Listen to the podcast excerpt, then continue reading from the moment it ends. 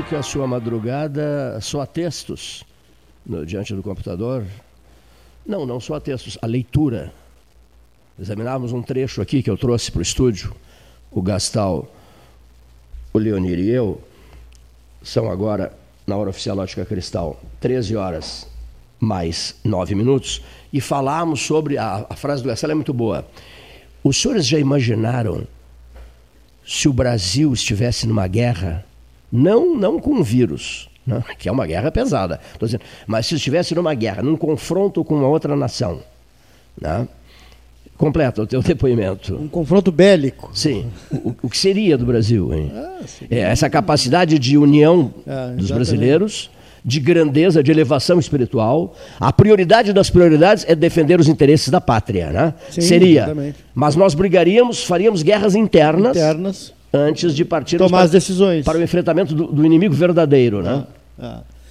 E a gente percebe isso claramente, né? Hoje através, digamos, eh, das elites. Eu não, não, eu não considero a elite uma palavra pejorativa. Eu acho que as elites elas acabam formando as nações. Né? Eu acho que elas é que dão o tom nas universidades, nas academias. Né?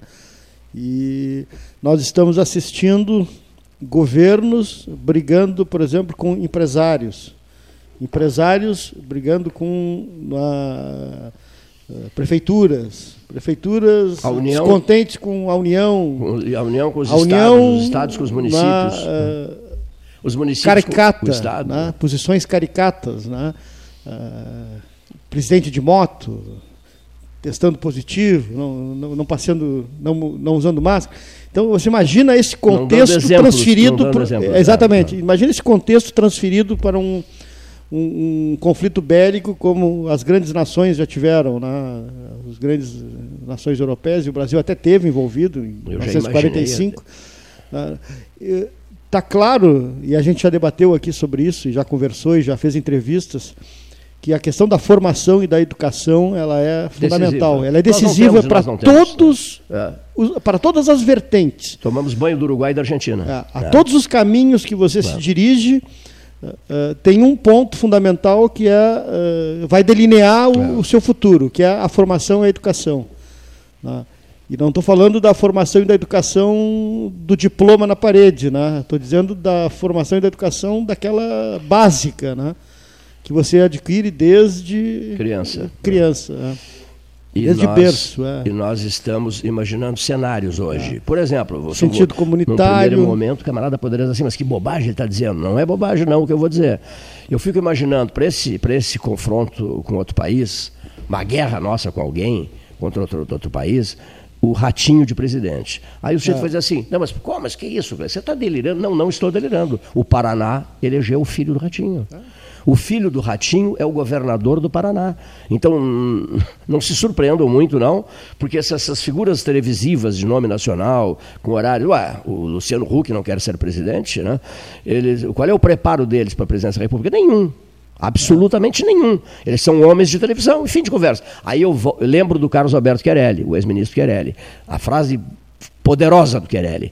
Sempre que nós trocamos ideias e falamos sobre uma determinada pessoa, ele me perguntava, sempre, em N situações, aqui em Pelotas, no seu gabinete de senador, no seu gabinete de ministro da Educação, de ministro da Integração Regional para o Mercosul, e ele só me perguntava: é do ramo, Cleiton? A pessoa é do ramo? Ou seja, é. se não for do ramo, não vai dar certo. Você tem que ser do ramo. Tem que ser do ramo. Senão, não se irá a lugar nenhum. Então, o ratinho é do ramo para ser presidenciável? Claro que não. O Hulk é do ramo? Não. N figuras são do ramo? Não são do ramo. Então o Brasil é isso mesmo. O Brasil entra em conflitos internos, se desgasta profundamente nas, com as correntes ideológicas, as inúmeras correntes ideológicas, entrando em choque e pior, fratricida, enlouquecidos, ensandecidos. Assisti uma briga no Café Aquário ontem de duas correntes ideológicas. Parecia que a Covid era assunto menor. O que interessava era a ideologia. Quando, na grande, a grande verdade é que deveriam, deveriam todos partir para um projeto integrado e único. Então faltam líderes. Faltam líderes. E eu separei uma frase aqui pesquisando essa madrugada, fiquei madrug... na, na, biblioteca pesquisando e maravilhas e maravilhas, saí atrás das memórias de Charles de Gaulle, o presidente francês. Respeitadíssimo na França. Sabe por quê? Liderava, tomava decisões na hora certa e decisões certas. Dava exemplos, o presidente da França. Vós sofrestes vós sofrestes, pois, pois eu vos felicito. Ao vos infligirem esta, prova, esta provação, fizeram-vos um favor, pois é preciso ter sofrido para ser grande. Charles de Gaulle. É preciso ter sofrido para ser grande. Quem leva a vida flauteada não será grande nunca. A frase é do Charles de Gaulle. Né? Com essas tentativas de agitação vindas de toda parte, de dentro e de fora, ergue-se o Estado. Ergue-se o Estado. Charles de Gaulle. Mas o Estado é a França. O Estado é o Estado francês. Não estou me referindo ao Brasil.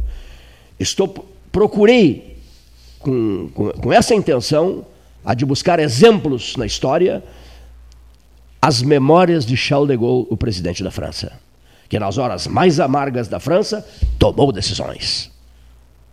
Decisões que repercutiram no mundo inteiro. Aí diz assim: a República está de pé. Os responsáveis estão nos seus lugares a nação será chamada a decidir em suas profundezas. É a França, não é o Brasil. Franceses, francesas, conto com todos. E podeis contar comigo. Charles de Gaulle. Está aberto 13 horas do dia 24 de julho de 2020. Qual a frase mais ouvida aqui por todos nós? O Gastal, por mim, pelo, pelo Leonir e também por todos os participantes dessa mesa 13 horas, comentaristas por WhatsApp. A frase mais ouvida é a seguinte: Como seremos, como sairemos dessa pandemia, o que seremos depois? Pessoas que vão repensar a vida, os seus comportamentos, os seus gestos, as suas capacidades de entender o outro, sentir a dor alheia, respeitar o outro e viver em harmonia. Sairemos, eu ouvi de que N pessoas, sairemos engrandecidos. Esse microfone ouviu. Sairemos todos engrandecidos depois dessa pandemia, porque seremos mais humanos, mais humildes, mais cientes da brevidade da vida. Que uma pandemiazinha vinda da China pode acabar conosco. Já está acabando com milhares de brasileiros, com a vida de milhares de brasileiros. Então, esse era o discurso, e eu disse ao Paulo Gastal, não no microfone, digo que eu queria te falar uma coisa. Fomos tomar um cafezinho no aquário, e, que, aquário que está aberto, né? E eu disse, anota o que eu vou te dizer, lembras disso? Anota, anota o que eu vou te dizer. Sairemos piores disso tudo. O Paulo concordou comigo. Mas inúmeros colegas nossos de 13 horas contestaram a, as, as nossas teses. Não, não, não, não, não. Vamos melhorar uma barbaridade. Bom, a propósito do melhorar uma barbaridade, tem-se vivo, cristalino, chocante e doloroso o exemplo de Rio Grande, bairro Getúlio Vargas. O auxiliar do motorista, anteontem, foi atender a menina que o motorista atingiu ao dirigir o seu caminhão no bairro Getúlio Vargas. A menina foi para o hospital, fratura do diabo, mas a menina não, não morreu, graças a Deus. Pois o auxiliar do motorista não tinha nada a ver com a história, a não ser carregar o botijão de gás nas costas foi linchado pela população. Depois alvejado. E depois tiros. três tiros. Morreu. Mataram. Com mataram no. Mataram. Né? Foi linchado em Rio Grande. Um jornalista de Pelotas, Gastal, a informação que eu recebi do Edson Luiz me deixou bem, bem preocupado.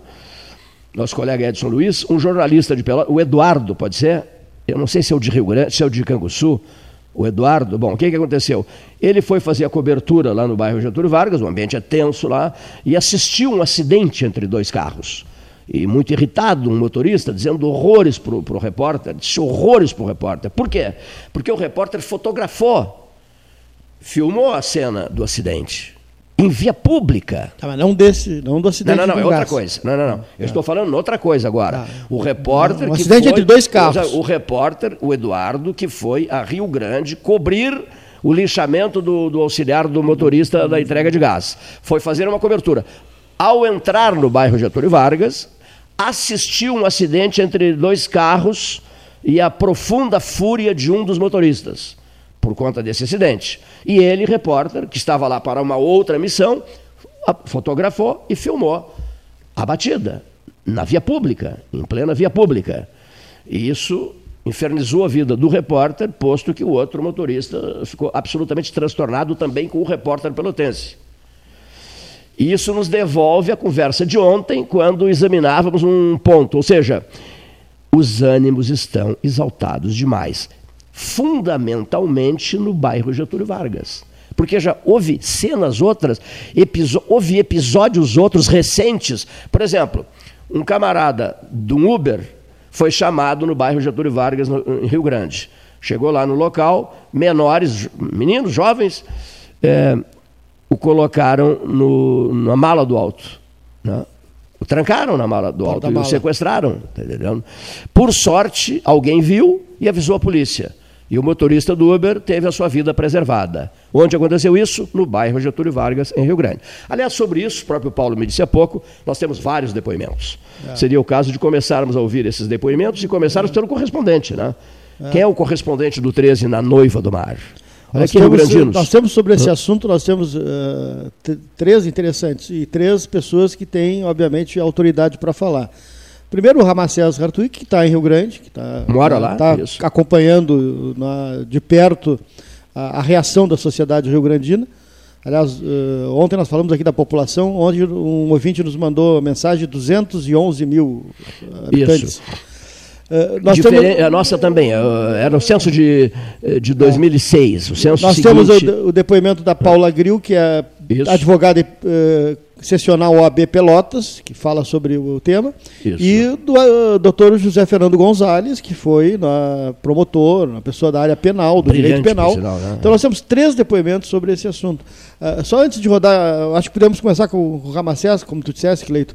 O trânsito sempre foi um foco de conflito, né? É verdade. É uma coisa de estudo até psiquiátrico. Já, aliás, inclusive fizemos entrevistas com, com psiquiatras sobre isso. Está todo mundo no as limite. as pessoas entram para dentro do carro, às vezes, e ficam naquela redoma e não se dão conta que uh, a atividade do trânsito ela pode causar uh, um, uma muito. batida, ela é. pode. É, é do jogo, né? Finalizar mais ainda a vida da É do pessoa. jogo, então você tem que estar é, preparado para levar uma batida ou dar uma batida, e, e isso tem que ser resolvido de maneira consensual. Não, não, não, não adianta sair com um revólver para dar um tiro na pessoa que te bateu, porque qualquer um que está no trânsito pode acontecer. Ou descontar no jornalista. É, é um buraco e você é, bate numa, é. numa, numa, num outro carro e isso aí vai se resolver na, na, na, parte financeira ali, quem, quem bateu, quem não bateu.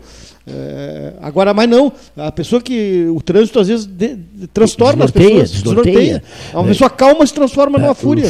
E, e, e, todo mundo se, se surpreende. Mas para aí, aquele sujeito Tão é um calmo, poço de, cal, de calma, de tranquilidade. Não, mas quando ele sai do sério, ele é terrível. É. Que, que pele o senhor vai vestir quando se, se complicar no trânsito? Qual é a pele que você vai vestir? De um leão, de um urso, do quê? É, é, as pessoas ficam absolutamente enfurecidas. Por quê? Está todo mundo no limite. E é? agora, mais ainda. E, e as autoridades ainda. deveriam perceber isso. Todas as esferas, todas as esferas de poder, as pessoas estão no limite. Como se não bastasse o salário baixo, o desemprego, as dificuldades para abastecer as residências, com a boia, com a boia, o discurso tradicional do Nelson Leque, como se nada disso fosse o suficiente, as pessoas estão desacreditando nos meios, no mundo político, desacreditando naqueles que exercem o poder. Por quê?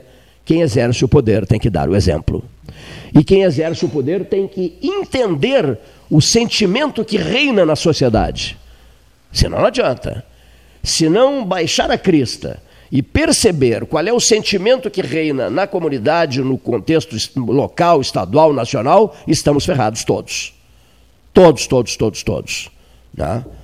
O outro dia, anteontem, assisti um vídeo do, do governador de São Paulo é, convocando a população a, se, a submeter-se à vacina chinesa. Você se submeteria? Você, você, você aceitaria a vacina chinesa? Fez um sinal negativo, né? Eu também não. Com todo respeito à China, fui, já visitei a China três vezes, com todo respeito à República Popular da China, a vacina chinesa, não. A vacina de Oxford, sim. Né? Isso me parece que é um consenso, né?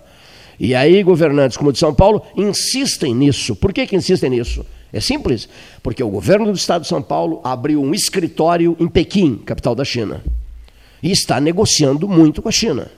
Agora quer nos impor a vacina chinesa. A minha resposta é não. A resposta de todo mundo com quem eu converso é não. Não e não, e fim de conversa. Mas restrições à China? Não, não, não, nada disso. Mas não, a resposta é não. Prefiro Oxford. Né? Bom, Dito isso, vamos ao Ramacés Hartwig, o aluno de Bento XVI. Olha que honra, hein, Ramacés? Eu fui aluno do cardeal Ratzinger, depois Papa Bento XVI. Ramacés Hartwig. Boa tarde, Pelotas 13 horas, amigo Cleiton, Paulo Gastal, os amigos e irmãos também da mesa uh, virtual que nesse momento compartilhamos. E a teu pedido, Cleiton, um comentário sobre esse triste linchamento que houve aqui em Rio Grande eh, na terça-feira. E pelo que soube, apesar das muitas versões que a polícia ainda está levantando, este moço que foi linchado eh, estava de auxiliar no caminhão da entrega de gás e, evidentemente, acidentalmente atropelou esta menina. O motorista conseguiu fugir porque viu que a turba já vinha com pessoas com violência para cima dele, ele se afastou, depois fugiu. Só que o menino esse que foi ajudar a, a menina para socorrê-la, se envolveu ali com o atendimento, e aí uh, chegou um, um, um, tio desta menina, uh, um foragido do presídio aí de Pelotas, uh, já com truculência começaram a acusar e bater no rapaz, ele não conseguiu, ele tentou fugir, entrou para dentro de um bairro aqui da cidade, e piorou ainda porque ele foi cair exatamente para o lado que não deveria, no meio do, da residência desse pessoal. E esse tio da menina foi em casa, pegou uma arma e matou o rapaz a tiros. E a menina está bem, está na Santa Casa, deve ter alta nos próximos dias, graças a Deus. Mas o moço que foi linchado e depois assassinado deixa a esposa, uma filhinha também, uma menininha e a esposa grávida. Evidente que este fato tão lamentável, tão triste, da turba popular que, por ouvir dizer ou por alguma acusação uh, insólita e, e, e, inverídica, se colocam né, a fazer justiça com as próprias mãos, as, isso acaba acontecendo isso. Por isso, então, uh, aqui estamos em Rio Grande fazendo uma campanha de alimentos e de amparo uh, para esta menina, a, a, esposa, né, a viúva, que fica então agora com duas crianças para cuidar. E além de tudo, este menino, este moço, tinha conseguido este emprego há uma semana. Estava feliz da vida porque passou um tempo desempregado, com muita dificuldade, e agora tinha conseguido um emprego para colocar em dia, manter a sua casa e a sua família. Mas isso nos leva, Cleito e amigos do 13 Horas, a uma reflexão, além de triste, mais profunda. O que é o valor da vida e do ser humano? Estamos num tempo de relatividades, onde as pessoas mais do que nunca são julgadas pela aparência, pela cor da pele, pelo status social, e estas atrocidades lamentáveis assim acontecem. Esperamos que isso não se repita e que essa tristeza que nos abate em Rio Grande de todos os outros demais segmentos, que não é generalizado, evidentemente, não é num bairro só localizadamente, é em geral, isso podia ter acontecido em qualquer lugar, em qualquer cidade, inclusive. mas esperamos que isso não se repita e que a gente possa tomar consciência do bem-estar, do cuidado e do carinho pelas pessoas, do respeito e da averiguação do que acontece. Um abraço a todos e um abençoado. Obrigado, Ramacés, sobre o tema uh, que aconteceu, mais uma vez repercutindo aqui uh, na vizinha cidade de Rio Grande, que realmente é de deixar qualquer um perplexo. Né? A doutora Paula Grio, primeiro o doutor José Fernando Gonzalez. José Fernando Gonzalez, nosso amigo integrante da mesa do 13. Boa tarde, 13 horas. Prazer em voltar a conversar com os ouvintes.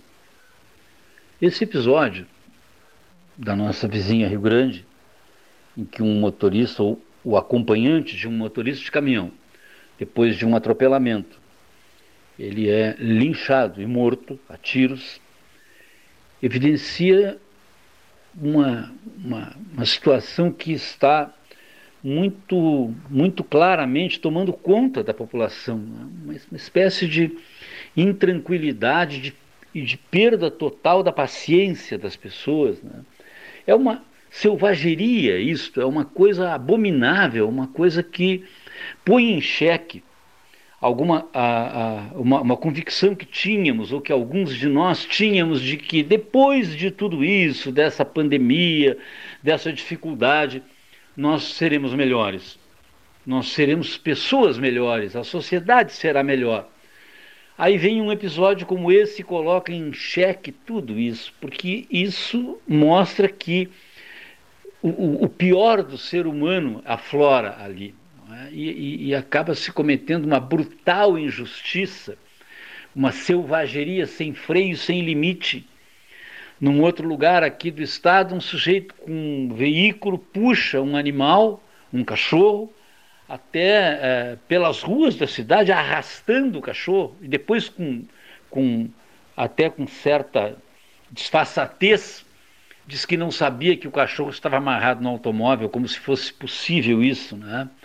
Então, esse, esses episódios, o linchamento de uma pessoa e a sua morte ali em Rio Grande, a brutalidade contra um cão, né, que é mostrada pela TV, evidenciam que nós talvez no pós-pandemia não venhamos a ser tão bons quanto nós imaginávamos que nós fôssemos ser, tão melhores como nós imaginávamos que fôssemos ou que pudéssemos ser. E a, a, o, que, o que cabe a nós é indagar, discutir, questionar por que, que isso está acontecendo, por que toda esta dificuldade que nós estamos tendo no Brasil por uma série de fatores, a meu ver, mas principalmente pela falta de um norte, pela falta de um rumo.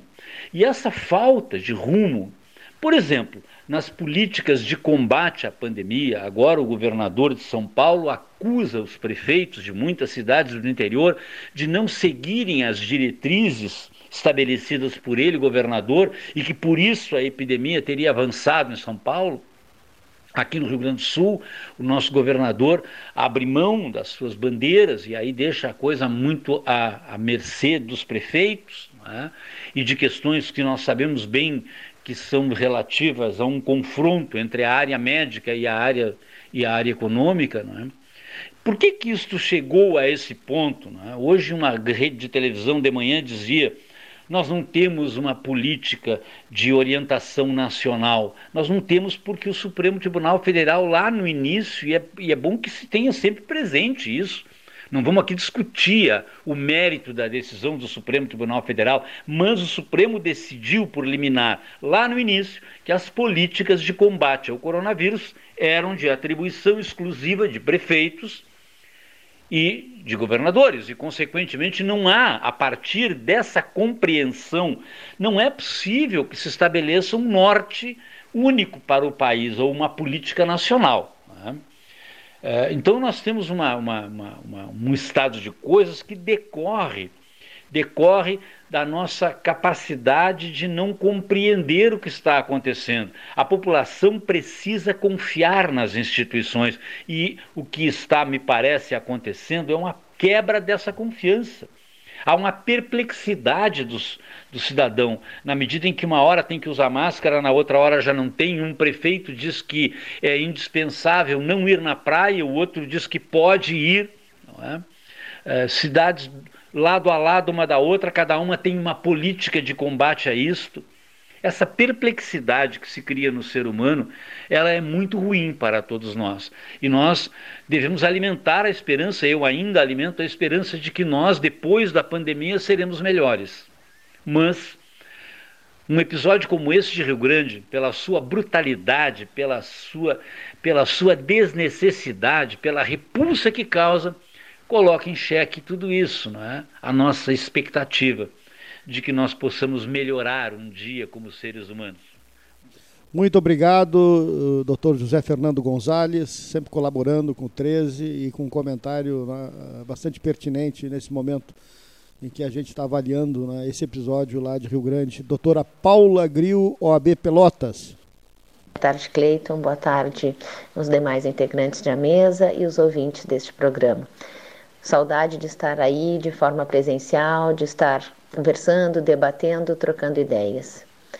Vivemos um momento realmente muito difícil uh, e ontem, vendo aquelas cenas de Rio Grande, aquela barbárie ocorrida com a ajudante do caminhão de gás, conversávamos eu e o Cleiton sobre como sairemos desse período de pandemia. O Cleiton, um tanto quanto pessimista, e eu confesso que quando eu vejo esse tipo de situação, eu acho que as coisas vão continuar iguais ao final dessa, desse tempo. Os que eram solidários saíram da mesma, sairão da mesma forma, os que eram, eh, os que tinham atitudes eh, egoístas, individualistas, continuarão a agir dessa forma.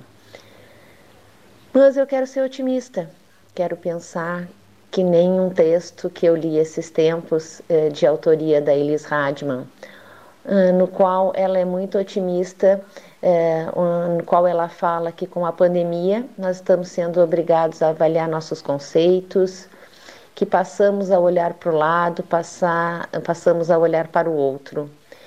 E nesse texto ela entende que esse tipo de situação que a gente está passando agora é, acaba fazendo que as pessoas diminuam um sentimento de individualismo.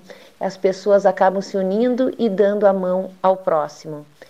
Que isso faz, é, que a dificuldade faz com que se diminua o egoísmo. Então, como eu disse, eu quero ser otimista. Eu quero pensar que a gente vai sair dessa melhor. Tenho visto muito movimentos de apoio, de ajuda, aqueles que estão mais necessitados. E um exemplo disso é a corrente Beija-Flor, um movimento da sociedade civil que tem atendido várias famílias e cada vez mais uh, se observa a união das pessoas, uh, as pessoas uh, se unindo, as pessoas se ajudando para levar aquilo que os outros necessitam. Então eu espero que a gente saia e acredito que sairemos dessa melhores. É, espero que em breve possamos estar todos.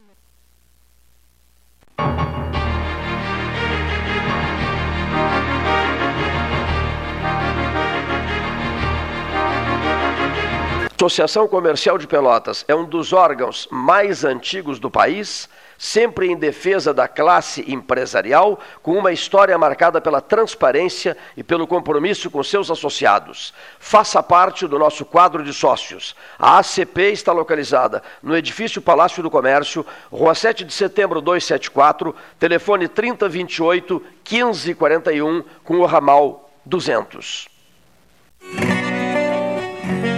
Consciência, dados e união foi implantada a cor de cada região. Distanciamento controlado é o nome. Feito assim com a cabeça e o coração. E apesar de tudo que já fizemos, de façanhas até aqui enfileiradas, não podemos afrouxar ou baixar guarda porque vidas precisam ser cuidadas. Não podemos entregar o corona de jeito nenhum. amigo e companheiro. Bota a máscara, segue o protocolo. Cuida a gente da região do estado inteiro. Acesse distanciamentocontrolado.rs.gov.br e siga os protocolos da sua região. Governo do Rio Grande do Sul. Novas façanhas. Nos últimos meses, o Sanep investiu muito no abastecimento de água. Foram construídas subadutoras, feitas substituições de rede, limpeza da tubulação e reativação de reservatórios. Nossos servidores também foram valorizados. Criamos adicional salarial de difícil acesso, compramos equipamentos de proteção individual, novos vestuários, novos veículos e o horário de atendimento foi ampliado. Tudo isso para melhorar o serviço à população. Você contribui e o Sanep retribui. Bom Sul, qualidade em carnes suínas e bovinas. Avenida Fernando Osório, 6959. Telefone 3273-9351. A gente sabe, nem mesmo durante uma pandemia, você que é produtor rural pode parar, porque é o seu trabalho que alimenta o Rio Grande, o Brasil e o mundo.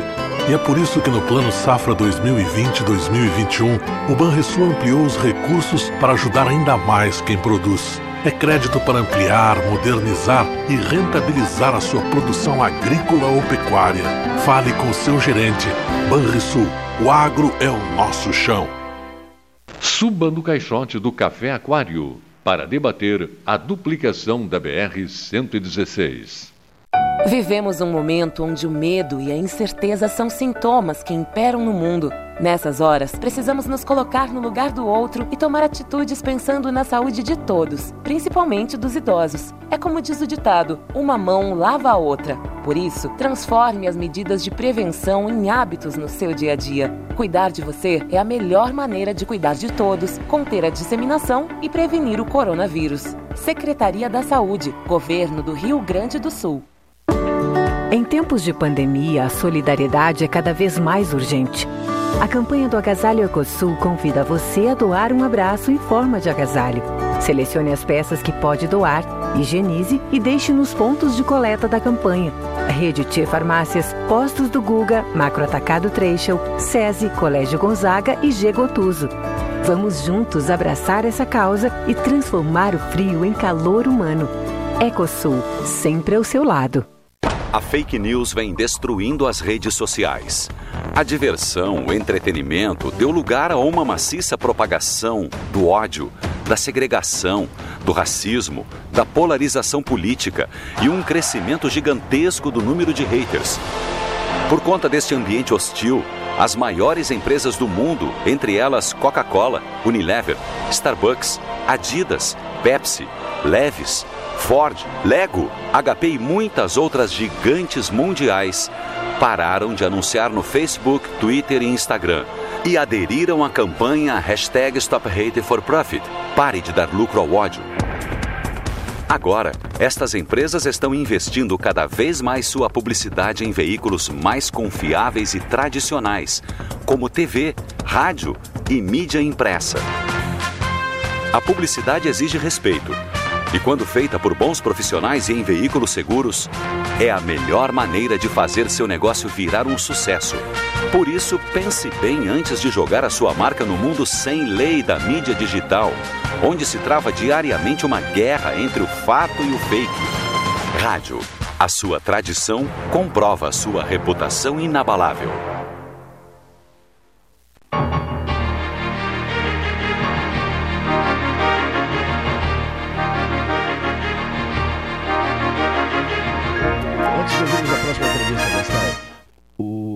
A situação é bem delicada. Por exemplo, um banco, um banco, é, nesse banco aparece alguém com que positivou para a Covid, né? Possa aparecer alguém que tenha positivado para a Covid. Em duas secretarias municipais aqui no sul do estado, se não me engano, Rio Grande, Jaguarão, uma coisa assim. Estou falando por alto, mas é, isso ocorreu agora. Está me faltando nesse momento a ter convicção de que, é nesse, de que ocorreu nesses municípios. Avisaram simplesmente avisaram todos que trabalhavam nas proximidades, etc. É, solicitaram que essas pessoas fossem fazer os seus exames, fossem fazer o exame, enfim. é, não, não, me refiro só a bancos, me refiro a qualquer lugar, uma relojoaria, por exemplo, no, tudo, no, no né? shopping. Tudo, tudo. É, qualquer endereço, loja. Aqui o Salão do 13, que é um salão público, né? A gente toma Aí mil vem, cuidados. Vem aquela história dos testes, né? Pois é. Quanto mais testes, mais segurança se tem, né? E mais brevemente vai se chegar àquela ideia do, do chamado platô, é. que aliás o Brasil está batendo todos os recordes, está tendo o tal platô mais longo de todo mundo. Né? Exatamente. Ontem eu estava vendo nos telejornais, nós estamos aí na faixa dos 1.200, 1.300 mortes Dia. a horas, horas. E, e, não baixa. 80 e tantos mil, não, não sei se são 85, então, 83. É, então é um, é. é um, platô mais longo. Da, da, da, essa questão da, da, da da ah, continentalidade do, do, do, do, país, né? do tamanho do é um país gigante, um e a diferença né? de cada região. E, Comparar é... uma, uma, região aqui do Rio Grande do Sul com uma região do, do estado nordestino é um absurdo. É um né? absurdo, é. é um absurdo. E, e, é tudo tratado como se fossem iguais. E o Sudeste, por exemplo, ali, aquela uh, São Paulo, Rio, Minas Gerais, foram parar os voos lá na metade de março, é. quando já se sabe agora que em janeiro e fevereiro o vírus já estava circulando. Ah, então teve aglomeração durante o carnaval, carnaval do Rio, carnaval de São Paulo, ah, Fortaleza, os voos ah, diretos para Milão foram cancelados, terminados lá pelo meio de março.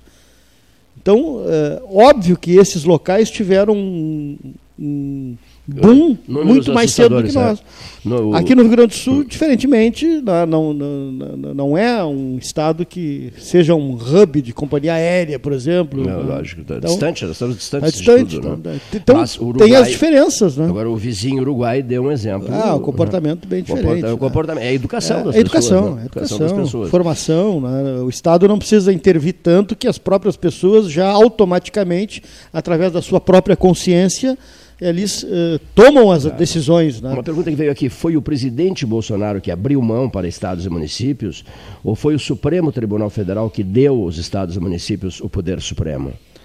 É, ah. o, o, o, STF determinou, através de decisão, que os municípios e os estados controlassem, né, controlassem na, a, a, através da sua peculiaridade. A ideia ela é razoável por isso que a gente está falando. Mas batem muita cabeça. Mas bate muita cabeça. Ficam batendo esse, cabeça. Esse é o problema. Esse é o problema. Esse é o grande problema. Esse é o problema. Diferente do Uruguai, por exemplo, é. e que há uma posição firme. O presidente de sintonia. Isso, né? é, é. Aqui a gente vê, vem uma entrevista, dizem uma coisa, abre tudo, que está tudo bem, que tem que abrir. Aí vem outro, diz que tem que fechar. Aí vem outro, diz que tem que ser meio termo. E não então, se ouve a ciência. E, então, é, o gente, SOS o, Ciência. Tá imagina faltando, a pessoa, né? o né, que, que ela fica pensando? Cada né? uma coisa. Eu vou por onde? Né? Fica confusa. Então, Portugal também teve uma consciência do povo né, acima das determinações do governo. Né? Em tese, o ah. governo tem adotado lá medidas né, rígidas e ah. imediatas, mas a própria população ah adotou a, a antes do é, governo antes do governo agir, agir ela, já, ela, ela já própria já né? Né, entendeu o que estava se passando e, se, é. e fica reclusa, né? fica toma suas decisões e as suas posições. O Ivo Gomes, lá da cidade do Porto, me prometeu ontem fazer uma análise interessante do que tu estás falando. Ele me falou ontem à noite pelo telefone. Cleiton, vou fazer um levantamento sobre o comportamento do povo português e a sintonia fina com o presidente da República. O presidente português, o Rebelo, né? Que é um sujeito de fino trato e tal, ele entrou em total sintonia com, com o povo português e vice-versa. Ele e anda na rua. Gomes vai falar da cidade, o, do Porto, sobre isso. E o ministro Marcelo Costa também andam na rua normal, conversam com as pessoas e tratam diretamente com as pessoas. É uma maneira até amigável, uma, outra, outra, outra, outro tipo de relacionamento e de interação com a população que nós vemos aqui no Brasil. Né? Nós vamos lançar uma campanha, estamos à cata do nome dessa campanha. Uma outra empresa de comunicação lançou uma campanha uh, que se chama uh, que se chama Respira Rio Grande, né? Respire Rio Grande, uma coisa assim. Uma coisa assim. Nós estamos preparando uma campanha com uma palavra só. Vamos ter apoios, Gastaleu, de grandes colaboradores do 13 para localizarmos a palavra certa. Se o ouvinte quiser colaborar, eu cheguei a pensar em, em consciência Rio Grande, né, mas não é bem isso que se quer. Então, estamos procurando. Né? O, o, meu consciência Rio Grande eh, volta-se para o seguinte, mas é que fica muito complicado explicar, tá? a todo momento dar explicação. Vamos ter que nos entender com a nossa própria consciência depois. Né? E, e qual é o pior tribunal na, na face da terra? É o tribunal da nossa consciência, né? Nós temos que responder ao tribunal da nossa própria consciência. Não é fácil. Então, por isso eu pensei no consciência Rio Grande, mas não é essa palavra. Estamos à cata dessa palavra. Para lançá-la no dia 8 do 8, 12 horas científicas.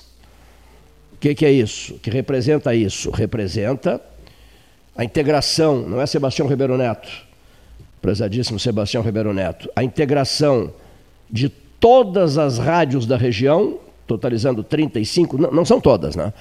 Nós temos relações com 35 dirigentes de emissoras.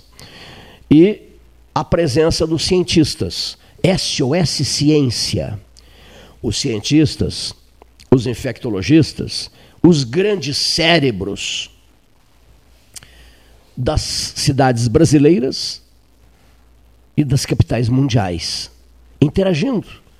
Microfones, central de telefones, no Salão Amarelo do Palácio do Comércio, e o Gastal elaborou um projeto muito interessante, ele, num total de 12 horas, ele vai separando, assunto por assunto. Exemplo, durante uma hora nós vamos debater as doenças negligenciadas. Aquelas doenças que hoje todo mundo cruza os braços para essas doenças. Não, esquecidas. Estão, esqueci, estão esquecidas. Uma hora nós vamos debater doenças negligenciadas. Ontem, conversando com o Pablo Medeiros Riberras, médico veterinário, o meu veterinário, né, porque, sinceramente, é preferível. É, os humanos estão insuportáveis, né? Os humanos estão insuportáveis, por isso eu procurei um veterinário. Mas, enfim, conversando com, com o Pablo, ele me disse: Cleiton, é, a importância dos animais nesse período de quarentena para as pessoas. É uma pauta que ele vai debater aqui conosco nas 12 horas científicas. A importância dos animais, o convívio com os animais, o animal caseiro.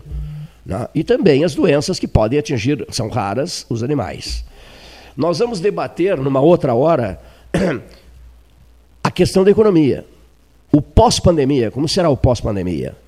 Nós vamos debater a questão política, o comportamento dos políticos maneira, o jeito pelo qual eh, com, eh, eles estão agindo, pela, o comportamento da classe política, executivo, legislativo, né?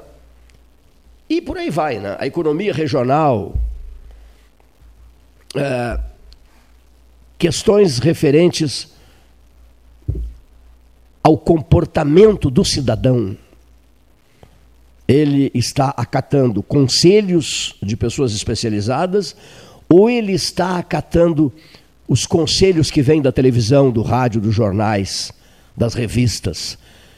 Ele tem gurus, gurus seguem esses gurus, às vezes gurus que, que repassam é, demonstrações absolutamente estúpidas, conselhos inconsequentes e que ainda vão infernizar mais a vida do cidadão, como se não bastasse a Covid-19. Tudo isso, senhoras e senhores ouvintes, o futebol, os esportes em geral, os riscos que as pessoas correm, tudo isso será examinado por nós e por vocês, ouvintes, durante 12 horas, numa rede de rádio que começará uma da tarde e terminará uma da madrugada, com muita gemada com uísque. O uísque vira lá da Genovese Vinhos. Tem que ser coisa boa, Alessandro Orengo. Né?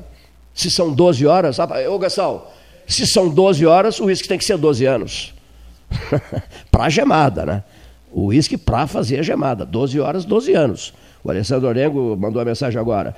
Se são 12 horas, o uísque será 12 é, anos. 6 litros, pelo menos. Quantos? Um 6 litros.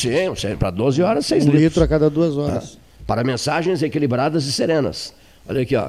Enfim, O do... Sai preso daqui. Né? sai preso daqui. Sai preso daqui. Sai preso daqui. 12 horas científicas. Interaja. Momento de descontração.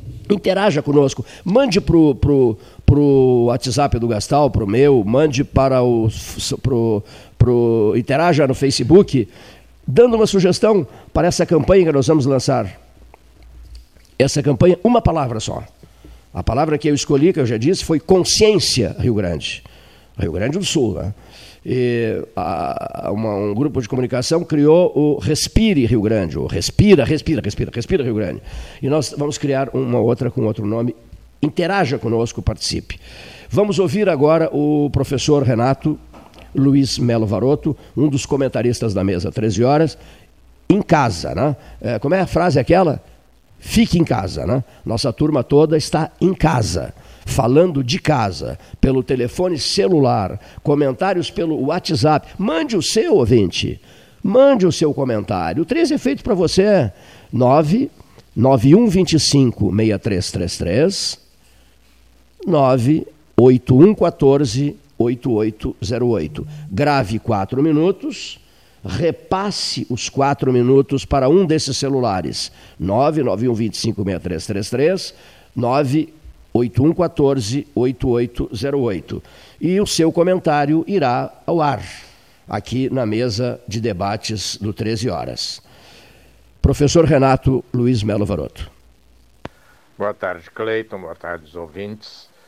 Chegamos aí ao final de mais uma semana sem grandes evoluções no que respeita ao controle da pandemia do coronavírus. Aliás, aqui no Rio Grande do Sul, ou melhor, na região sul, Rio Grande do Sul, Paraná e Santa Catarina, uh, parece que a situação vem se agravando uh, de uma forma muito preocupante, desculpa, na medida em que nós vamos uh, perdendo a capacidade de resistência não só da população, mas dos instrumentos para combater a pandemia. Embora eh, certamente muitos discordem, alguns até eh, digam impropérios, eu acredito que em Pelotas nós ainda mantemos uma situação bastante razoável com um controle bastante uh, lógico, embora haja quem defenda uma, um fechamento maior uh, da movimentação.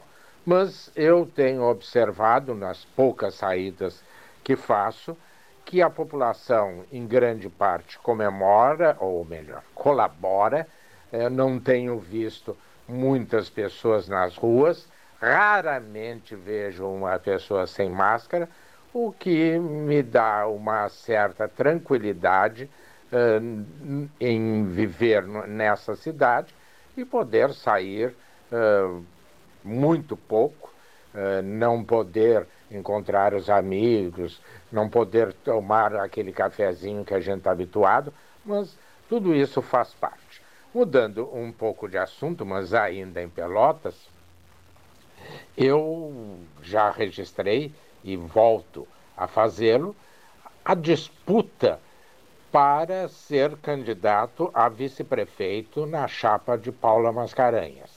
Pelo que eu tenho ouvido de algumas pessoas do mundo político, de alguns chamados cabos eleitorais ou simpatizantes, a coisa começa a descambar para um comportamento pouco ético no combate entre uh, alguns dos pretendentes. Eu, seja lá quem for, se quero ser candidato, eu tenho que mostrar as minhas qualidades e não apostar na destruição do outro para me sobrar então um lugar.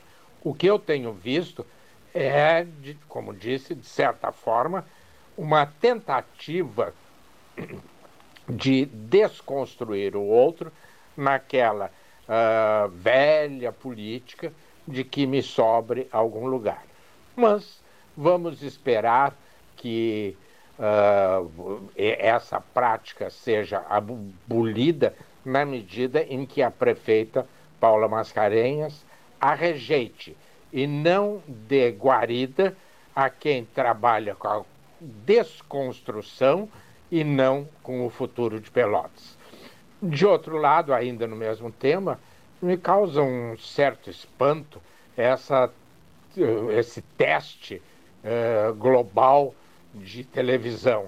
Eu confesso que, embora não seja pela idade mais obrigado a votar, vou votar, mas vou votar naquele que me parecer melhor para governar Pelotas. Eu não voto em alguém para ser artista de televisão. Eh, eu não estou escolhendo alguém para me representar uh, numa das televisões locais. Eu quero alguém para governar Pelotas, para dar à nossa cidade condições de sucesso, de prosperidade e de tranquilidade aos seus habitantes. E por último, vamos apostar, porque está muito nebuloso, essa questão das vacinas. Vamos apostar que a conduta do Donald Trump de tomar as vacinas para si não se torne uma pandemia mundial e o Brasil, embora colaboração, fique de fora das vacinas. Uma boa tarde.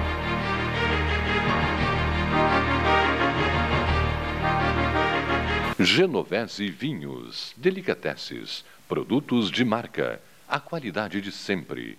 Ligue 3225 7775, Doutor Amarante 526. Visite a sua Genovese Vinhos. Manter a distância segura no trânsito e o distanciamento social são atos de empatia. Coloque-se no lugar do outro.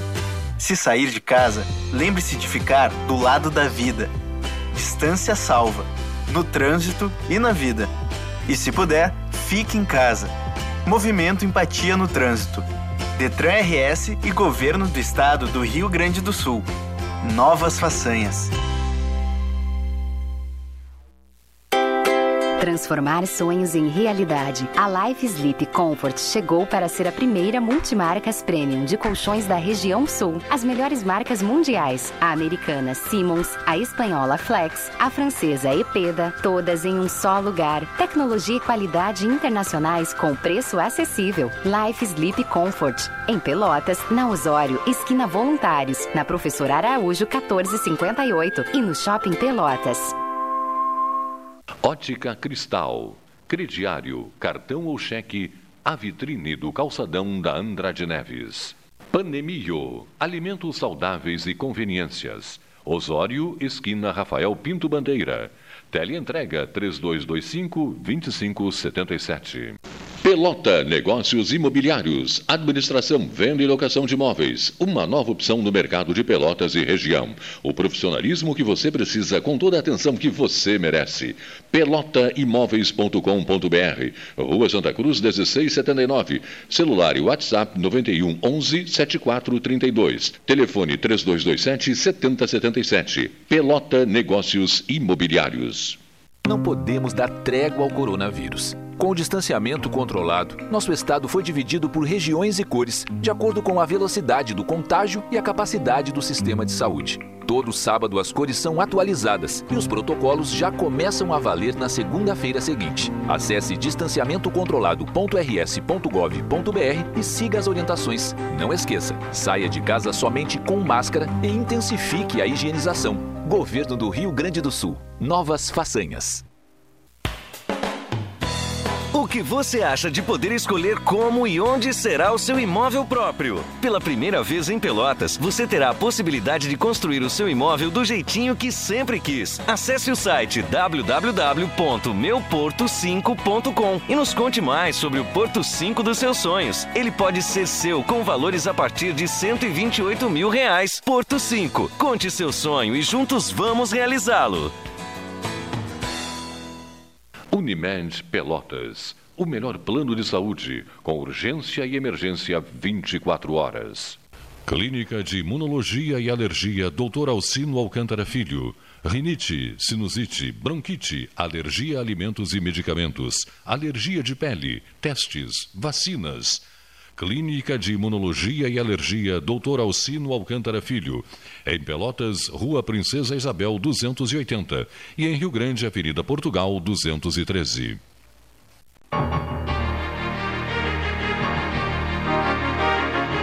Mesa 13, hora oficial da Cristal, 14 horas 3 minutos. Associação Comercial de Pelotas. Quan- Quanta notícia que chega, meu Deus do céu. Fa contate pelo telefone do Arroz Tio João 3307-0313, aqui com o Palácio do Comércio. Não esqueça da Pelota Negócios Imobiliários, Rua Santa Cruz 1679. Contacte eh, via www.pelotaimóveis.com.br, o contato arroba pelotaimóveis.com.br, instagram.com barra Pelota Imóveis, ao lado da equipe do 13, sempre ao lado da equipe do 13, a Pelota Negócios Imobiliários. Hora oficial Ótica Cristal de todos os dias. Transmissões importantes sendo anunciadas. Em breve, às 12 horas seguintes. Em breve, não, já temos a data. 8 do 8, 8 de agosto, aniversário da Universidade Federal de Pelotas. Essa reunião entre o reitor Delfim Mendes Silveira, o reitor do Antônio Zátera e eu, que idealizei as 12 horas beneficentes, aí eu digo assim, quando vocês têm uma ideia? E aí o Antônio olhou para o Delfim e disse, 8 de agosto, meu filho. Ele disse, por que, Dom Antônio? Eu não me dei conta não no momento. Ele disse, porque é o aniversário da UFPEL. Não esqueça que eu e o professor Delfim aniversaremos no mesmo dia, 25 de julho. Então nós da Católica, elas eram muito integradas, as instituições à época, nós da Católica vamos homenagear a UFPEL. Então, a 12 horas beneficentes, que tu projetaste, programaste, nós reitores vamos assinar embaixo do 8 do 8. E essa é, esta é, pois, a data original. A gente andou pensando em outras datas, mas houve problemas inúmeros, até em função da, da Covid-19, em Leonir. Acabamos, ao natural, chegando na data, na data é, original, o 8 do 8. Da uma da tarde a uma da madrugada, uma interação é, entre cientistas, comunicadores, é, emissoras de rádio, emissoras do Sul, não só do Sul. Ainda ontem o professor Sebastião Ribeiro Neto me dizia: Cleiton, Cleiton, não esqueça que o Hermes Ribeiro de Souza Filho, teu grande amigo, foi quem incluiu Bagé e Santana do Livramento. Rádio Cultura de Bagé é Rádio Cultura de Santana do Livramento. Uma ideia do Hermes Ribeiro de Souza Filho, amigo do coração, e que criou conosco a Rede Sul Rio Grandense de Rádio no ano de 1980. Você já, já tinha nascido? Não? Em 80? Não, não, não, não tinha ainda, né? Você? Já. Ah, já tinha nascido. Bom, criou em 1980.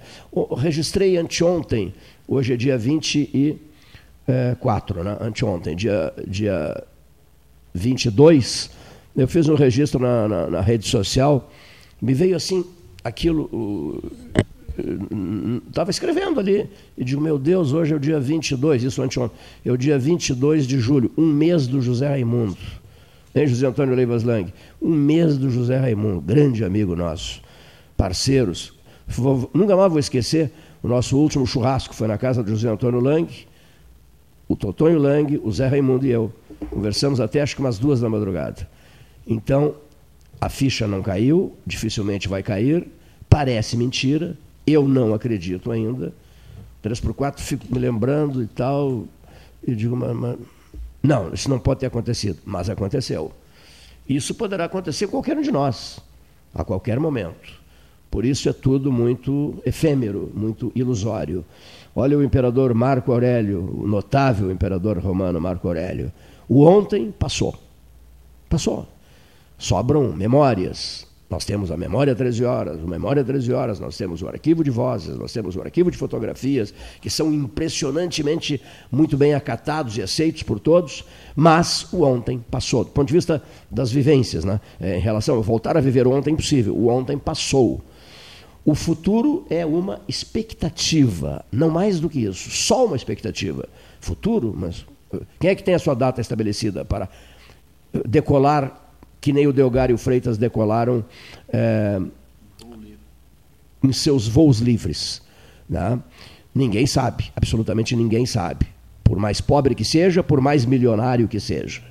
Então, a única coisa que temos é o momento presente. Só, só, só. Fugaz e ilusório. Dê uma prova de que ele é fugaz e ilusório, por gentileza. São 14 horas, 8 minutos e 10 segundos. Não são mais 14 horas, 8, eh, 14 horas, 8 minutos e 10 segundos. Não, já são 30 segundos. Já são 31, 32. Está sempre passando. É que nem a água do rio, né? Você toca na água do rio, põe a mão na água do rio. É único isso. A próxima água já será outra água, nesse mesmo rio. A água continua, vai continuar passando, será uma outra água, não mais água com a qual você fez contato, estabeleceu contato. É tudo fugaz e ilusório. Pois se tudo é fugaz e ilusório, e se somos seres que vão sair de cena, um dia, não se sabe quando, tomara que demore muito, por que numa hora de pandemia não há uma elevação de espíritos? Combate-se a morte defende-se a vida. Por que a ideologia, a ideologia entra em campo numa hora dessas? Por que diferenças pessoais, antipatias gratuitas? Por quê? Por que isso entra em cena? Conflitos entre municípios, entre estados? Por quê? Se a vida é o que importa. Outra coisa, ao compreender a dor do outro, você prestará duas homenagens. Uma homenagem àquele que está hospitalizado, uma homenagem àquele que se encontra numa UTI, com tremendas dificuldades respiratórias, com todos aqueles riscos que já sabemos. Aquela pessoa que for entubada é um problemaço do ponto de vista de saúde. Bom, ou então você tem que sintonizar, você tem que harmonizar-se com aqueles que estão sofrendo por consequência da Covid-19 e que estão vivendo um período de luto. Porque em inúmeras situações, depois do sofrimento, da doença, da internação, da UTI, do uso do, do, do, do, tubo, etc., depois disso tudo, ainda lida-se com o óbito. E aquele que se vai no seu voo livre deixa pessoas, deixa família, o seio da família, deixa amigos, deixa afetos, enfim, relações. Ajudou muito a cidade. É, essa pessoa que vai deixa marcas. Mas também é preciso compreender a dor dos familiares. E, no entanto, as pessoas ficam brigando brigando na rede social, brigando no café, brigando nas ruas batendo boca, estabelecendo conflitos ideológicos. Meu Deus do céu, cadê a grandeza? Que exército maluco é esse?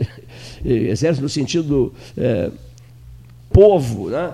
É, exército do bem. Exército não, não tenha sido a palavra bem, bem escolhida, mas veio ao caso, ao caso assim. Que, que, que mundo é esse no qual as pessoas estão esquecendo do drama dos outros, não estão sabendo se colocar no lugar do outro, sofrer a dor do outro e ficam se digladiando, ficam numa, numa briga absolutamente inconsequente para esse momento. Tenho lido muito com o apoio do João Cândido Azambuja, que me manda verdadeiras maravilhas sobre abelhas, e do Roberto Veronese, lá de Florianópolis, do João Cândido Azambuja, prezadíssimo amigo ali do Capão do Leão.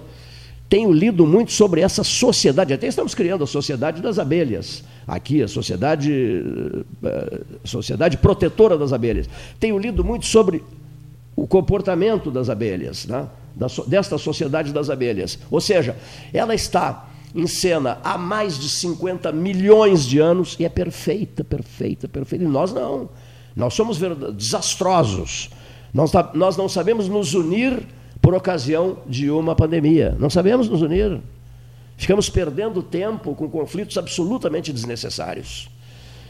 Dito isso, vamos na, na, na, na relação de manifestações. Ah, mais um apelo aqui.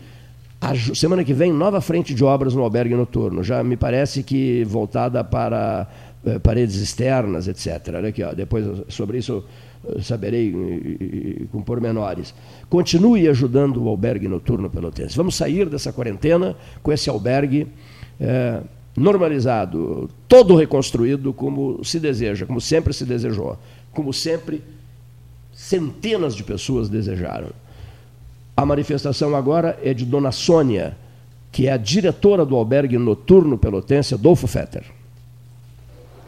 Bom dia, Cleiton Rocha. Aqui é a Sônia do albergue noturno.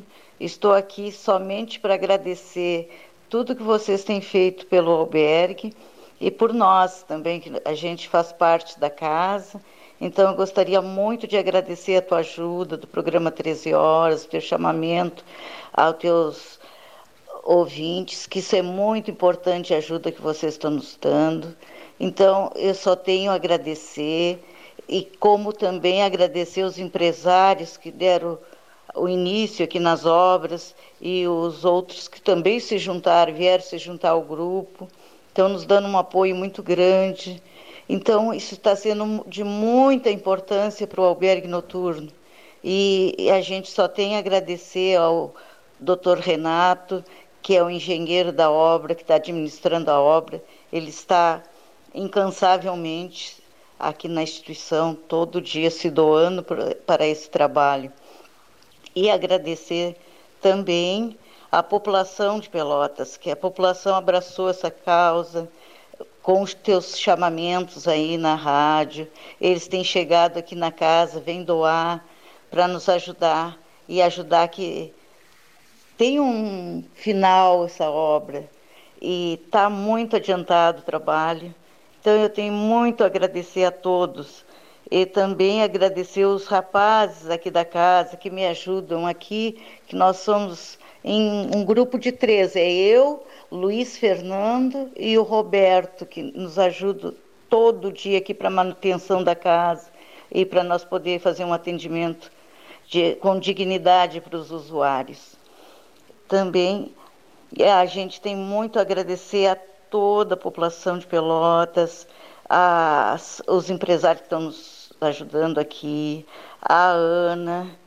E aos 42 anos que eu estou aqui, é a primeira vez que o Albergue está tendo uma obra muito significativa. Assim, o prédio era um prédio antigo, estava com muitas carências, telhado, esgoto. Então, a estrutura, a infraestrutura estava muito precária, assim, então nós estávamos precisando muito dessa ajuda. Olha, veio numa hora assim maravilhosa.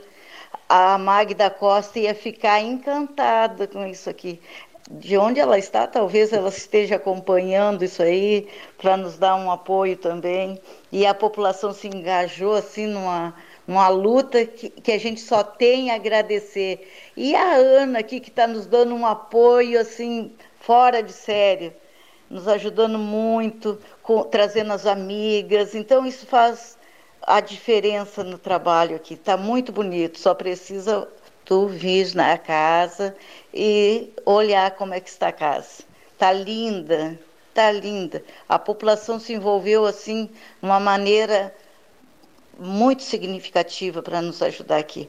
Apesar dela sempre nos dar o apoio na alimentação, essa coisa assim que é, a casa sobrevive somente de doações. Então, é, a gente só tem a agradecer à comunidade de Pelotas e a vocês aí do 13 Horas que estão nos dando esse apoio maravilhoso, incansável, abraçou a nossa causa. E esse chamamento é muito importante para nós, porque as pessoas se envolvem de uma maneira assim espetaculares. Eu só tenho a agradecer, não tenho pa palavras para te agradecer, Cleito. Um abraço. Dona Sônia, muito obrigado, dona Sônia. Não, temos que agradecer a, olha a microfonia, temos que agradecer à comunidade pelotense as respostas que estão sendo dadas. O apelo é fácil de fazer, né? não é, Leonir Bade? O apelo é fácil de fazer. Bom, temos que agradecer uh, ao fato de a senhora estar segurando esse albergue há 42 anos, com garra e determinação. Não. O agradecimento deve ser feito à senhora, que vem carregando esse fardo, e é um fardo sim, porque ela trabalha incansavelmente noite e dia em função do albergue noturno pelotense. Então, se alguém merece agradecimento, esse agradecimento deve ser feito à senhora. E nós devemos, usar o microfone é fácil, né? devemos agradecer as respostas que estão sendo dadas é, pela população, pelas lideranças, pelo, pelo, pelo, pelos empresários, posto que todos eles são conhecidos da, da turma do 13 e a própria turma do 13, os 35 do 13 já ajudaram, os que se encontram aqui no debate de todos os dias, e além de terem ajudado, não é José Rodrigues Gomes Neto, o decano, eles estão repassando pedidos para outras pessoas amigas deles. Então, é uma rede, digamos assim, de solidariedade que começa aqui no 13, envolvendo dezenas, dezenas de pessoas.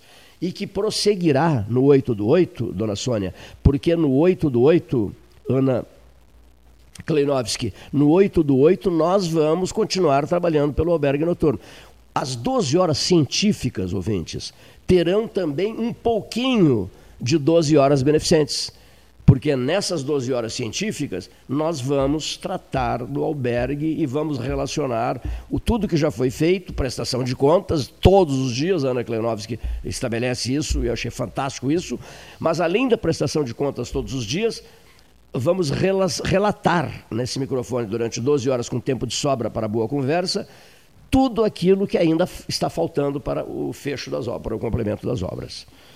Temos, teremos um encontro, portanto, Dona Sônia, diretora do Albergue Noturno Pelotense Adolfo Fetter, teremos um encontro no 8 do 8, durante 12 horas, um pouquinho de 12 horas beneficentes nas 12 horas científicas. Professor carioca, torcedor do Flamengo, apaixonado pelo Flamengo, economista, professor da Universidade Federal de Pelotas. E analisando um tema da maior importância nesse momento na área, na área das finanças, o professor Marcelo de Oliveira Passos. Hora oficial, Ótica Cristal, Salão Amarelo, Palácio do Comércio, 14 horas mais 19 minutos. Boa tarde, amigos do Pelotas 13 Horas, participantes da mesa de debates mais tradicional do Rio Grande do Sul.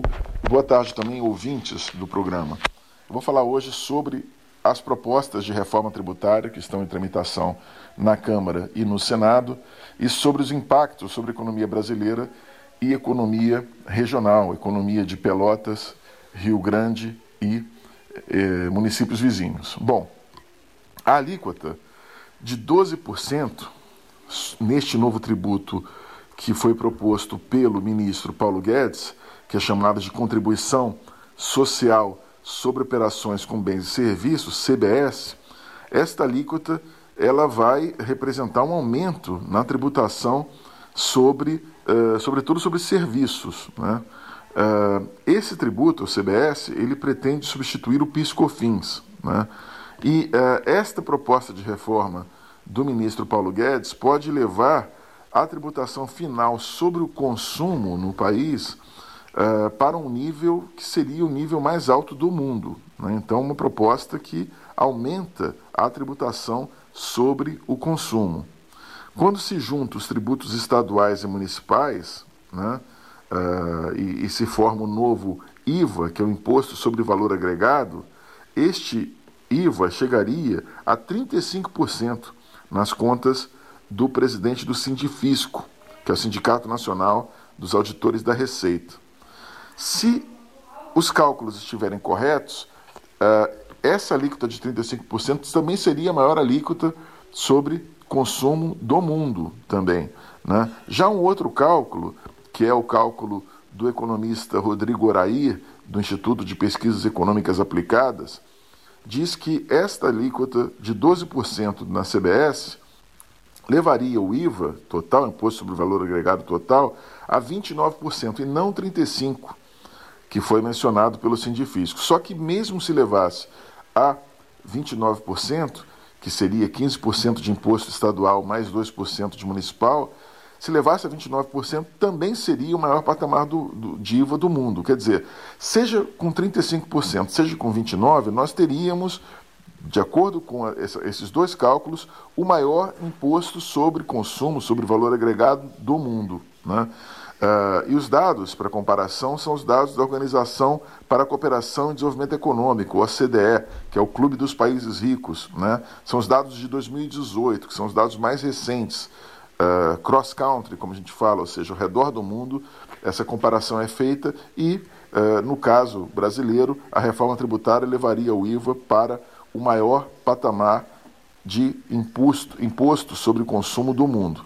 A maior alíquota, para se ter uma ideia hoje, é de 27% cobrada pela Hungria e a Noruega, Dinamarca e Suécia, que tem uh, um sistema tributário e uma eficácia nos gastos muito maior que do Brasil, e muito maior até do que países da Europa, tem alíquotas de 25%. A nossa seria, lembrando, 29%. Ficaria maior do que a alíquota da Noruega, Dinamarca, Suécia e maior do que a maior alíquota do mundo, que é a da Hungria. Né?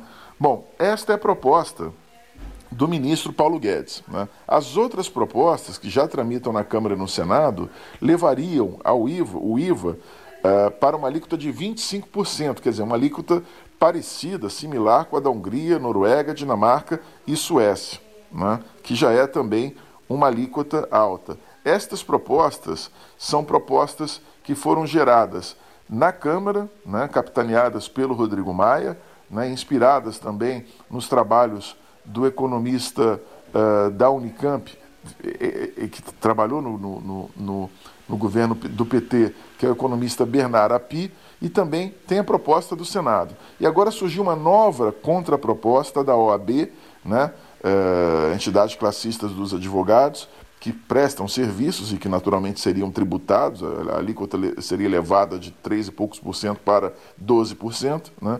Então, já há uma contraproposta dos advogados para uh, evitar esse aumento de tributos. Bom, é isso. A proposta que mais tem chance de ser aprovada na Câmara, as propostas que mais têm chances de serem aprovadas na Câmara são as propostas da Câmara, da própria Câmara e do Senado, e são, curiosamente, as que impactam menos na uh, atividade produtiva brasileira e também da região de Pelotas e Rio Grande, que é uma região que tem como polo principal de desenvolvimento comércio e serviços. É isto. Obrigado por me ouvirem. Muito obrigado, professor Marcelo de Oliveira Passos. Um abraço à família Klasen de São Lourenço do Sul. Olha aqui, Carlos Wiener Nogueira, ela é incansável mesmo, né? Incansável. Foi um prazer imenso conversar com vocês da família Klasen, de São Lourenço do Sul. Boqueirão, primeiro distrito, São Lourenço do Sul. O peito de ganso defumado. Meu Deus, meu Deus, meu Deus. Muito obrigado. Que verdadeira maravilha. No passado, era ali na banca do Seu Real, no mercado público, que a gente fazia essa compra. Falando em, em peito de ganso defumado, um bom vinho, hein? Um bom vinho Genovese Vinhos, maravilhas. O, o, vinho de Mendoza, o Circos, é muito bom. A propósito de Genovese, o, capelote, o capelete vem de Bento Gonçalves, hein? três vezes por semana. Vá de Genovese Vinhos. O frio está chegando, né? As informações é que hoje começaria, teríamos chuva e frio. Até agora não, né? Qual é a temperatura desse momento, Leonir Bade? É, as pessoas continuam cobrando. Cadê qual é a temperatura? 14? É, está caindo, né? 90% de umidade. Quem é que suporta isso? 90% de umidade. Cadê o concurso de, de pudins? Ah, não, mas agora não. Mas vamos deixar normalizar a coisa, né? Vamos começar com o pudim de laranja de Silvio Chaigar. O pudim dos pudins. Quando esfriar muito, vou dar uma dica aqui. Vá de eh, bistrô pelotense Márcio Ávila eu já fiz a encomenda. Creme de abóbora. É uma verdadeira maravilha esse creme de abóbora. Colabore, pense numa palavra para uma campanha nas 12 horas científicas da equipe 13 horas. Tipo assim, ó, consciência Rio Grande. Rio Grande do Sul. Consciência. É, minha ideia faz para alguns aqui considerada ruim. Que, tem, não, não, não, tem que ter uma outra palavra, uma só palavra, em relação a, a, ao comportamento das pessoas. Nesse caso meu aqui, a ideia que eu dei, tomem consciência, porque vocês vão se entender a posteriori com o tribunal dela, a própria consciência, né? Você, com o tribunal da sua própria consciência, você vai se entender com, esse, com essa sua consciência, terá que se entender no travesseiro, antes de dormir, quando acorda, enfim, ou no fim da vida. Você, o que, o que você está fazendo numa hora dessa, dramática, difícil, você está ajudando o outro, você está estabelecendo conflitos ideológicos, brigas desnecessárias, inconsequentes e estúpidas. Ou seja, você vai se entender com a sua consciência. Por isso que eu bolei o Consciência Rio Grande. Agora o pessoal não gostou. Alguns colegas aqui dizem, não, vamos procurar uma outra palavra. E eu sou aberto para isso. Vamos atrás de uma outra palavra. Nos ajude, ouvinte. Bole uma palavra. Alô Brasília, temos vários pensadores em Brasília, né? É do Sérgio Augusto de Oliveira Siqueira, uh, foi ele quem criou. Dia que é dia, tem 13 horas. O José Barrio Novo gostou muito disso. Dia que é dia tem 13 horas. Bom, e nos ajude a, a projetar numa só palavra as preocupações que devemos ter. Outra informação: Santa Vitória do Palmar. Há uma linguiça feita em Santa Vitória do Palmar que é disputada no país inteiro. Sabia disso ou não? Mas de primeiríssima qualidade. Você, meu Deus do céu. Aí o pessoal de Santa Vitória diz assim: você só fala, você só fala nos cordeiros do Erval, de Pinheiro Machado, na manteiga de Pinheiro Machado, etc, etc. E Santa Vitória, meu velho? Cadê a sua preocupação com Santa Vitória do Palmar? Além do doce de leite, que é espetacular, daquele, da, daquele doce de melancia, com uma melancia diferenciada, que só Santa Vitória tem, é o melhor doce de melancia do mundo. Do mundo é o melhor doce de melancia, não é, Juraci? Carpenedo Martins Neto. Você tem que falar também nessa reserva de qualidade de Santa Vitória do Palmar. As pessoas que eh, há pessoas especializadas no preparo dessas linguiças e elas não dão vencimento aos, aos pedidos que vêm de vários pontos do país. Sabia disso não?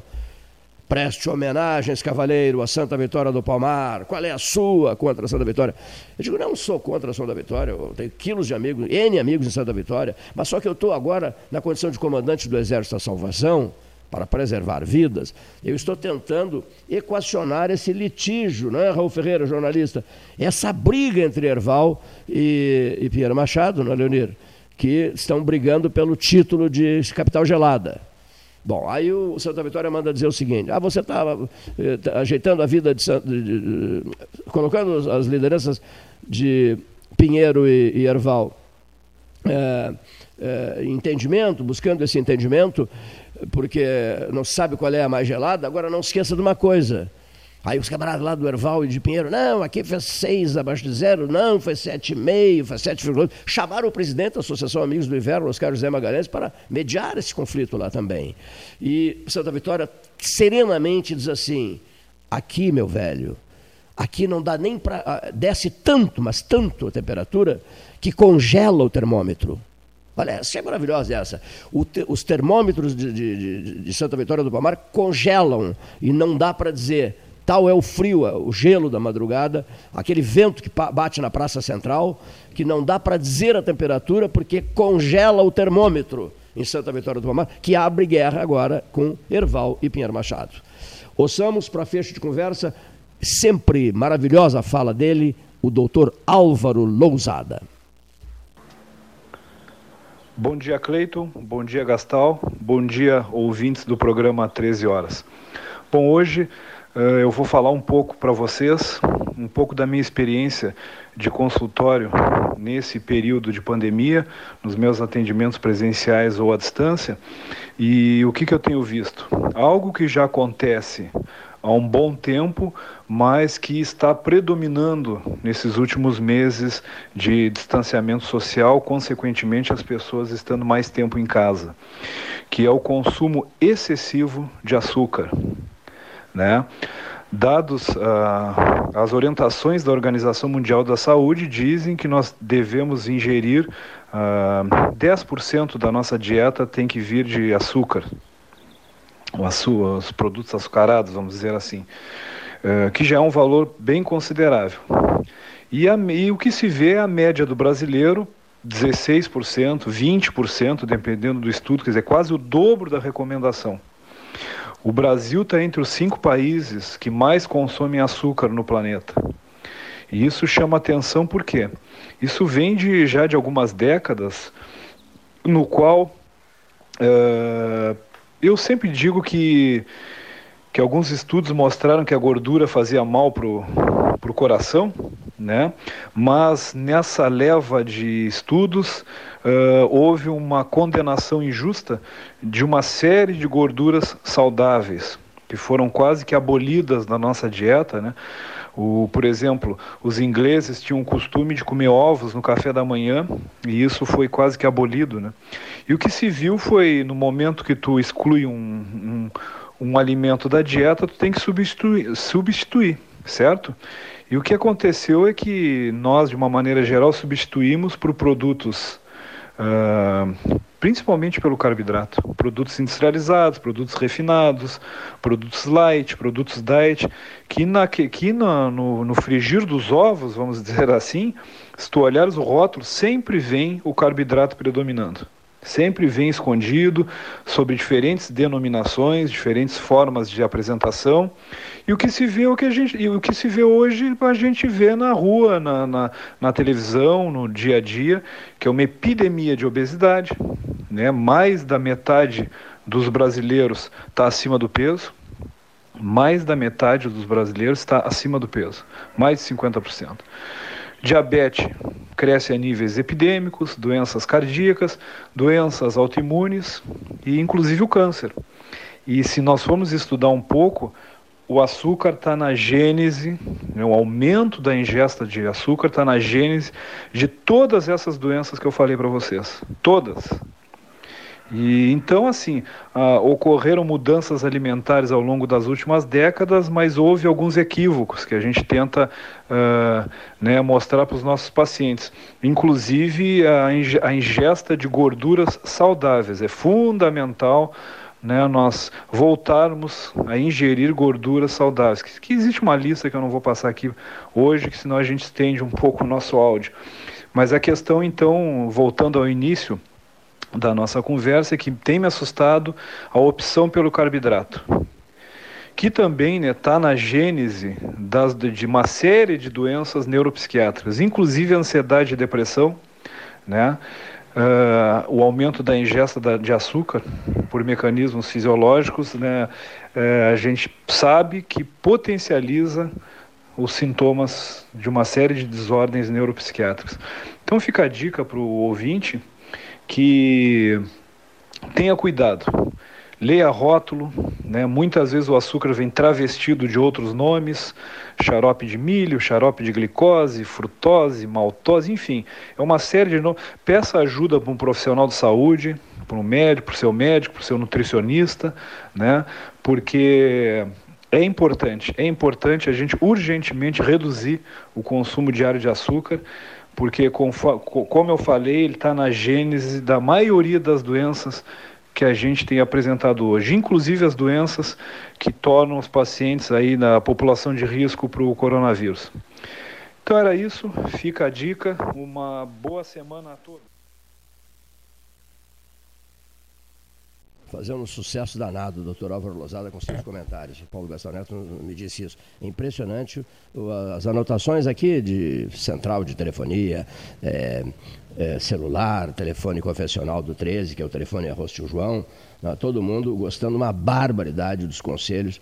No caso do telefone Arroz João, 3307-0313, do doutor Álvaro Lousada, parceiraço nosso. Parceiraço nosso. Olha aqui, ó. Bom, deixa eu dizer uma coisa aqui. É, informação de Ribeirão Preto. Ficamos quatro meses fechados, março, abril, maio e junho, para equipar a saúde. E Ribeirão vive um caos em matéria de Covid-19. Curitiba ficou aberto o tempo todo. Está com problemas? Está. Mas e Ribeirão? Quatro meses, tudo fechado. E mais a crise econômica, a crise, a crise uh, no, no, comércio de, de, de Ribeirão Preto. Né? Bom, é, qual é a outra coisa que precisava ser dita aqui, antes de encaminharmos o fecho? Qual é a outra informação? Deixa eu ver se eu localizo aqui. É, manifestação dizendo assim: ó, acho uma temeridade numa hora de pandemia colocar em votação uma reforma tributária do Estado com sessões por videoconferência, com comissões sem funcionar e o plenário fechado e ainda em regime de urgência. Quer dizer, numa hora dessas, tá? numa hora dessas, devagar com andor que o santo é de barro, né? Enfim, olha aqui, ó. É uma questão bem delicada essa mesmo, bem delicada. Outra informação. É, Drive-thru do foro com fila imensa. É, desde o dia 19 de março, o foro está fechado. Fim de conversa mesa 13. Qual é a frase final para o fim de conversa, para esse fim de conversa? Primeiramente, eu estou com muita vontade de andar de trem. Muita vontade.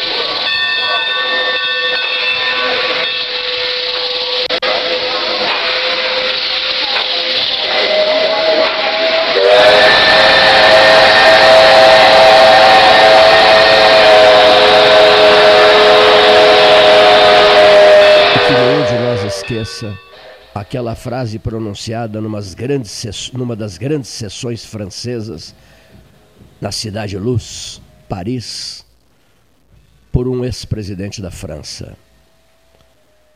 E vale para nós aqui, ó. Na adversidade ergue-se o Estado. Charles de Gaulle. Boa tarde.